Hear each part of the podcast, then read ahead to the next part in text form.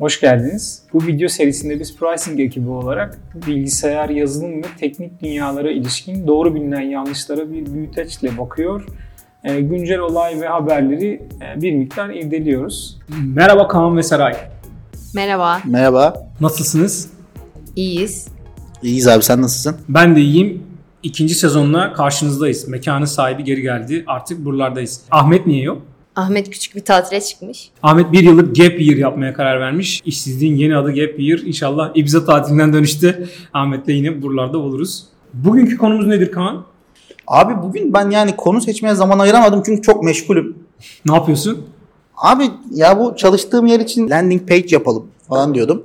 Hani onun böyle front endiyle falan uğraşayım derken hangi tool'u kullanacağıma karar veremedim. React var, Vue var, Svelte var. Hangisiyle başlayacağım diye düşüne düşüne projeye başlayamadım. Evet. Şimdi baştan başlamamız lazım. Kaan sen e, çalışıyor musun? Retorik bir soru muydu Yani sabah 9'da gidip 6'da çıktın diye o işe çalışmak mı diyorsun? Sen marketing işlerini yapıyorsun, pazarlama işlerini, halkla ilişkiler işlerini. Ee, onun landing page'inin front end'ini yapmak sana mı kaldı? E abi işte öğreneyim diye biraz giriştim yani ben de. İyi bir çaba. Çabanı takdir ediyorum. Ama işte ne yapacaksın? Öyle bir takdir. ya şunu söyleyebilirim ben gerçekten soruna cevap verecek olursam. Ya X mi Y mi problemi bunun ismi? X teknolojisi ve Y teknolojisi var. Hangisini öğreneyim diye 3 haftalık bir araştırmaya girişmek. X dili var ve Y dili var. Bunlardan hangisini öğrenmeliyim diye bir aylık bir araştırmaya girişmek. Ya da işte aynı işi yapan X tool'u ve Y tool'u var. X tool'unun şu özellikleri iyi ama Y tool'unun da başka şu özellikleri iyi. Hangisini öğreneyim diye bu araştırmaya girişmek sektörümüzde çok yaygın bir hastalık. Araştırmak iyi bir şey ama bununla harcayacağın zamanın o aletlerin öğrenme süresini geçmemesi gerekir. Dolayısıyla işte React mi öğrenmeliyim, Vue mi öğrenmeliyim, Svelte mi öğrenmeliyim konusunu ayıracağın zaman React, Vue ya da Svelte'i öğrenmek için harcayacağın zamandan daha fazlaysa bir durup düşünmekte fayda var. Yani markete gideceğim, Blendax var, Head and Shoulders var. Hangisini alacağım diye 3 hafta düşünmediğin gibi kabaca bu teknolojiler içinde böyle çok aşırı miktarda düşünmektense birini yapmaya girişmek çok faydalı. Genellikle birinde karşılaştığın metodlar, motifler, best practice'ler genellikle diğerlerine de uygulanabilir oluyorlar. Yani boşta durup e, kararsız kalacağına bir tanesiyle ilerlemek çok daha mantıklı. Tabii ki en güzeli uzun süre yeterince araştırıp en doğru kararı bulmaya çalışmak. Ama çok kez sektörümüzde en doğru kararı buluncaya kadar o teknoloji eskimiş olabiliyor. Ya da senin hevesin kaçmış olabiliyor. Dolayısıyla React de olur, Vue de olur, Svelte de olur. E, JavaScript öğrenmek istiyorum, Node.js öğrenmek istiyorum ya da işte Python öğrenmek istiyorum. Python'da işte filanca framework öğrenmek, Django öğrenmek istiyorum, Flask öğrenmek istiyorum. Yani herhangi birine girişebilirsin. Boşta durmak yerine. Çünkü dediğim gibi bir o teknolojiler eskiyebilirler. iki senin hevesin kaçabilir. Durma, koş. Seray bugünlerde post processing ile ve video editing ile ilgileniyor. E, şunu sorayım. Seray sence Adobe Premiere mi öğrenmeliyim yoksa e, Final Cut Pro mu öğrenmeliyim? Birbiriyle fazla paylaştıkları ortak özellik var. Aralarında bir arayüz farkı var. İşte Final Cut Pro arayüzü daha basit ve daha kullanıcı dostu, bir daha profesyonel gözüküyor diyebilirim. Ve yani bunun haricinde amaçladığınız şeye iki şekilde de ulaşabilirsiniz. Yani ikisinden birine karar vermek yerine zaten birini öğrendiğiniz zaman diğerinde de aynı tool'lar olacağı için diğerini de zaten kavramanız çok daha kolay olacaktır. Bu yüzden ikisinden birini tercih etmek mantıksız değil. İkisinden biri de tercih edip başlanabilir. Şöyle sorsaydım. Yaz tatili başladı. 3'ten 4'e geçiyorum. E, bu yaz bu video editing programlarından en az birini öğrenmek istiyorum. 2 ayı hangisini öğrenmemin daha verimli olacağını araştırmakla geçirdim. Bu sence sağlıklı mı? Bence bu sağlıklı değil. Bir an önce önüne bir örnek koyarak bir malzeme seçip o malzemeden değişik bir malzeme çıkarıp sonra onu da ileri nasıl götürebilirim amaçlamak daha mantıklı bence. Çünkü düşündükçe zaman kayboluyor bir yana. Ya iki ayın sonunda bir şeyi editleyeyim ya da montajlayıp da o iki ayda bitirilebilir. İki ay hiçbir şey yapmadan da geçirilebilir. O yüzden seçim sizin. Tam bunu soruyorum. Yani bir şey yap, hiçbir şey yapmayacağına örneğin bir tutorial takip et. Elindeki tutorial'ın başındaki işte verdiği esetlerle başla. Tutorial'ın dediklerini yap. Birinden birine hani öğrenerek ilerlemiş ol aslında birinden birinde. Tutorial dediğimiz şey dijital çıraklık. Ustanın çırağına söylediklerini dijital olarak dokümente ettiği çırağın da dijital olarak çıraklık ettiği bir yöntem aslında tutorial. Dolayısıyla hani durup hiçbir şey yapmadan X mi Y mi diye düşüneceğine eğer bu düşünme çok fazla zaman alıyorsa bir tanesiyle ilerlemek çok mantıklı. Bizim sektörümüzde de sen de dijital sektörün bir parçasısın. Senin sektöründe de e, insan yaparak öğreniyor. Dolayısıyla bir şey yapmayacağına yapmak çok daha öğretici. Bir ucundan tutmak çok daha öğretici. Bu soru bizde e, şöyle bir alanda da aslında ortaya çıkıyor, kendini gösteriyor. Örneğin IDE seçimi, örneğin editör seçimi, örneğin framework seçimi. Şunu mu kullanayım, bunu mu kullanayım? Şunun şu alanlarda üstün özellikleri var, diğerinin bu alanlarda üstün özellikleri var gibi. Buralarda bir başka farklı bir şey daha söylemek istiyorum. Virtüöz kelimesini aslında birazcık gündeme getirmek lazım. Kullandığın alet edevatta zamanla virtüöz haline gelmeyi arzuluyoruz. Hem senin kullandığın alet edevat olan Premiere, After Effects, Final Cut Pro gibi aletlerde senin virtüöz haline gelmen bizim sektördeki idelerde, editörlerde, işletim sistemlerinde bizim virtüöz haline gelmemiz mesleki olarak arzulanan ve beklenen şey. Virtüöz derken etimolojisine belki bakmak lazım. Latinceden gelen bir kelime virtüöz, virtüeden geliyor. Virtüe işte virtue, virtual gibi İngilizce'de de bugün hala türemiş türevleri bulunan sözcükler. Virtüe değer demek Latince'de. Değer içeren bir şey demek. Virtüöz çok kıymetli hale gelmiş anlamında türetilmiş. 1700'lerde de işte ilk kez bir işin teknik yeterliliklerini, bir aletin teknik yeterliliklerini bitirmiş, aşmış üstad anlamında kullanılmış. Genellikle müzisyenler için kullanılıyor. Virtüöz elindeki çalgı aletinin teknik yeterliliklerine tamamen hakim insan demek. Örneğin Fazıl Say bir piyano virtüözüdür. Yani şöyle bir şey diyemiyoruz. Fazıl Say falanca tip piyanonun şuralarının nasıl çalınacağını bilemiyor. İşte 7 oktavlık piyanonun şu 2 oktavında çok da iyi değil diyemiyoruz. Fazıl Say e, bu tarz piyanolarda virtüözdür dediğimizde bu tarz piyanolarda teknik olarak bu aletin yeterliliklerini bitirmiş, aşmış insan anlamına geliyor. Artık o noktadan sonra güzel bir plato var aslında. Çünkü teknik olarak bu işi nasıl yapacağım sorusu yok oluyor. Artık neler yapabilirim sorusu geliyor. İşte aynısı senin sektöründe Final Cut Pro'da Premiere'de bu işi nasıl yaparım sorusu yerine artık neler yapabilirim sorusu haline dönüşüyor. Bizim sektörde de IDE'nin şurasında derleyiciye external library'lerin, dependency'lerin olduğu pet'i nasıl gösteririm bunu bilemiyorum. Ya da editörde işte line wrap'i nasıl yapacağımı bilemiyorum.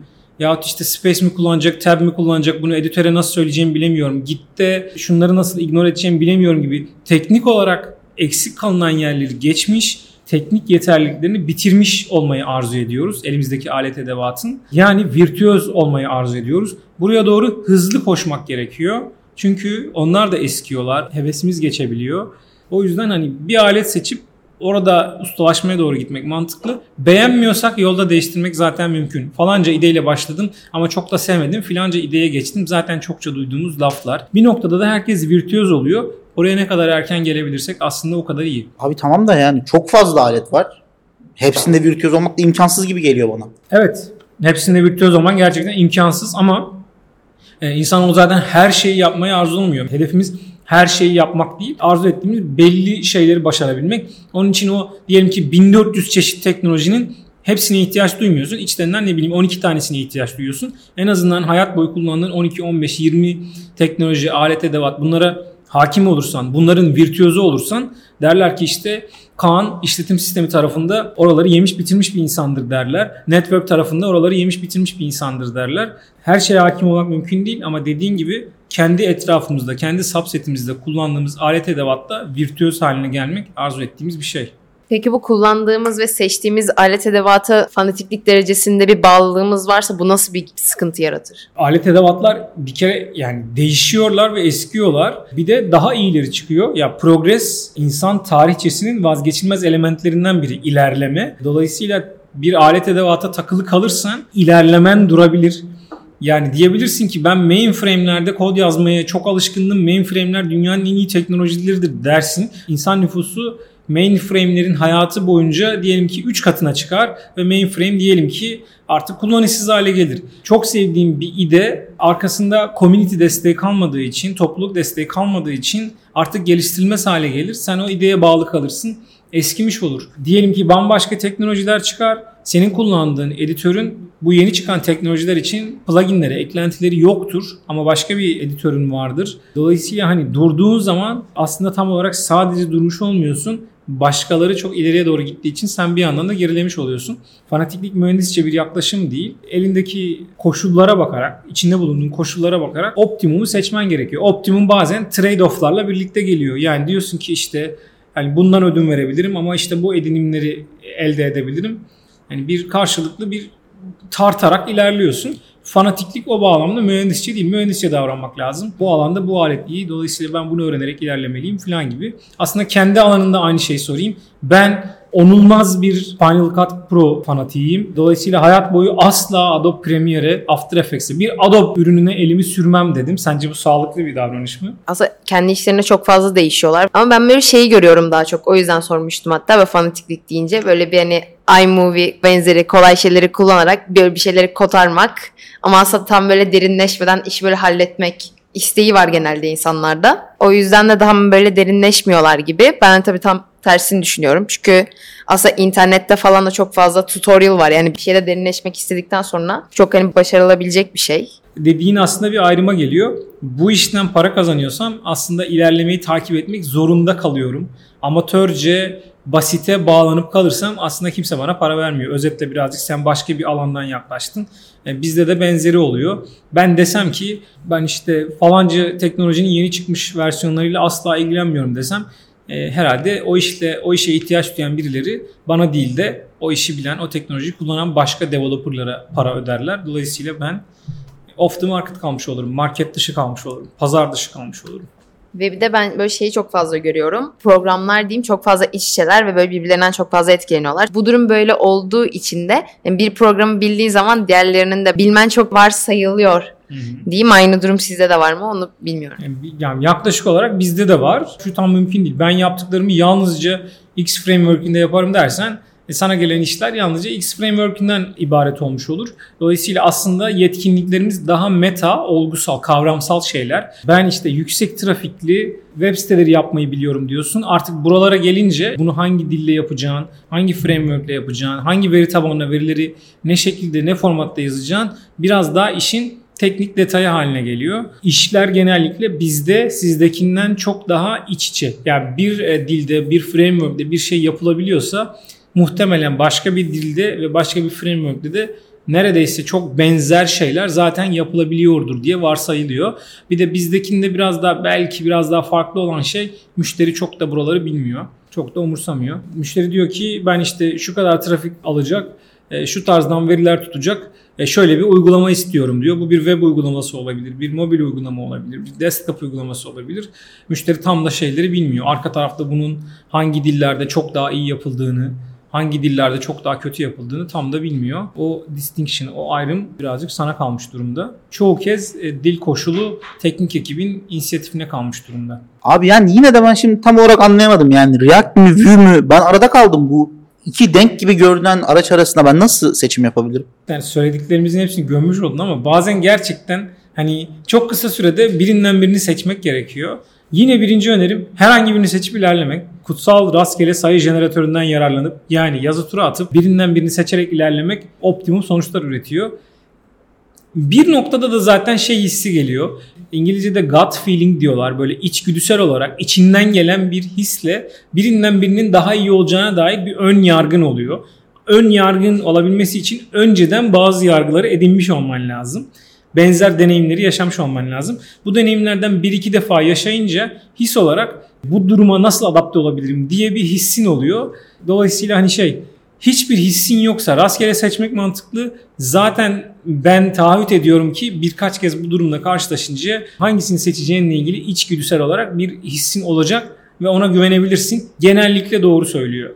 Abi peki şey sorayım böyle kapatırken. Hani hiç öğrendiğine pişman olduğun bir program oldu mu? Ya bir şey öğrendiğine tam pişman olmasın da ona zaman ayırdığına pişman olabilirsin. Yani yoksa öğrendim Allah kahretsin dediğim bir şey yok. Ama şey yani o vakti daha kıymetli değerlendirebilirdim. Tam da işime yaramıyormuş dediğim şeyler varlar. Ee, Bunların da bir faydası var. Aslında oraları sevmediğini ya da işe yaramadığını sana öğretiyorlar. Dolayısıyla bundan sonraki zaman kayıplarını önceden hissetmeni sağlıyor. Yani bundan sonra yine rastladım böyle bir şeye. Orada şeyi hissedebiliyorsun. Ya ben böyle bir şeye zaman ayırmıştım ama çok da hani eğlenmemiştim ya da çok da işime yaramamıştı. Yine benzer bir şey seziyorum bunu yapmayayım diyebiliyorsun. Yani benim var mesela ben e, bir hobi elektronikçisiydim. Elektronikle hobi olarak ilgileniyordum. Bir an geldi elektroniğe ayırdığım zamanda yeterince eğlenmediğimi ve hiç para kazanamadığımı fark ettim. Bu alanda daha fazla ilerlemek istemediğime karar verdim ve halen canım çok istemesine rağmen elektronikle ilgilenmeyi kestim. E, alet edevatının hepsini üniversitede e, okuyan ve bu alanda meraklı olan genç bir arkadaşıma devrettim. Elektronikle şimdi sadece blog yazısı e, okuma bağlamında ilgileniyorum. Onun dışında yani bir para harcamıyorum, zaman harcamıyorum. Pişman değilim ama hani bir noktada durup bunu harcadığım zaman beni yeterince eğlendirmiyor ve aslında o zamanı daha iyi değerlendirebilirim deyip kestirip attığım şeyler oldu. Şimdi başka bir şeyle ilgilenirken önceden bu gözle bir tık bakabiliyorum. Böyle zalimce ve rasyonel gelebilir ama sonradan üzüleceğine başta bu alana hiç girmemeni sağlıyor. Öğrenmenin kötüsü olmaz, deneyim olur. Deneyim zaten öğrendiğin kötü şeylerin toplamına deniyor. E iyi de abi mesela birisi diyelim böyle yıllardır Python kullanıyor. Python'da yazıyor. Diyorlar ki işte bunu sen Rust'ta yaz. E öyle olunca doğal olarak şey hissediyor insan. Böyle apuletleri sökülüyormuş gibi hissediyor. Ya dolayısıyla hani burada bir böyle bir tuzak görüyorum ben. Hani hep bulunduğun yerde o öğrendiğin şeyin içinde ilerliyorsun gibi bir durum var. Bu konuda ne düşünüyorsun merak ediyorum. Güzel bir şey söyledin. Apoletleri sökülmüş gibi oluyor. Yani 10 yıllık bir Python developer'ı al sen bunu Rust'la yaz deyince hayda baştan böyle işte print nasıl yapılır'a falan düşüyor bir anda. Ama şey söyleyeyim. O ilk başta ilk öğrendiğin dildeki print nasıl yapılır, loglama nedir, işte bunun datetime nasıl falan gibi böyle çok zorlanarak yaptığın şeyleri ikinci dilde, üçüncü dilde veya başka bir framework kullanmaya geçtiğinde onların kavramsal olarak ne ifade ettiğini bildiğin için çok daha hızlı öğreniyorsun. Yani apoletlerini bugün söküyoruz ama işte diyelim ki 10 yıl sonra geleceğin noktalara artık 10 yıldan daha kısa sürede gelmeye başlıyorsun. 10 yıllık bir Python developer'ı 0 yıllık bir Rust developer'ı değildir. Zaten 10 yıllık bir Python developer'ıdır. Rust'ta da bir zaman içerisinde adapte olur ve hızlıca yürür. Aynı şey framework'ten framework'e geçerken de belli. Mesela ben loglama nedir dedim. Gideceksin bu defa Rust'ta ben bunu nasıl debug ederim diye aramayacaksın. Rust'taki logging modülü neymiş diye mesela oradan bakmaya başlayacaksın. Çünkü artık hiç bilmiyor değilsin. Kavram biliyor durumdasın. Bu biraz şeye benziyor. Hiç yabancı dil bilmemekle bir veya daha fazla sayıda yabancı dil bilirken başka bir yabancı dili öğrenmeye benziyor. Örneğin işte hiç yabancı dil bilmiyorsan aklında bir fikir yok ama bir tane yabancı dil biliyorsan tekillerle çoğullar arasında yapısal bir farklılık olabileceğini biliyorsun. Diyorsun ki bunun çoğulu nasıl yapılır diyorsun. Dolayısıyla hani sıfır yıllık sıfır günlük deneyimli değilsin. O başka meta bir öğrenme biçimi. Dediğin doğru. Kaldığın yerde kalmak çok faydalı gibi görünebilir. Başka bir yere sıçramak ilk günden daha kolay bir deneyim.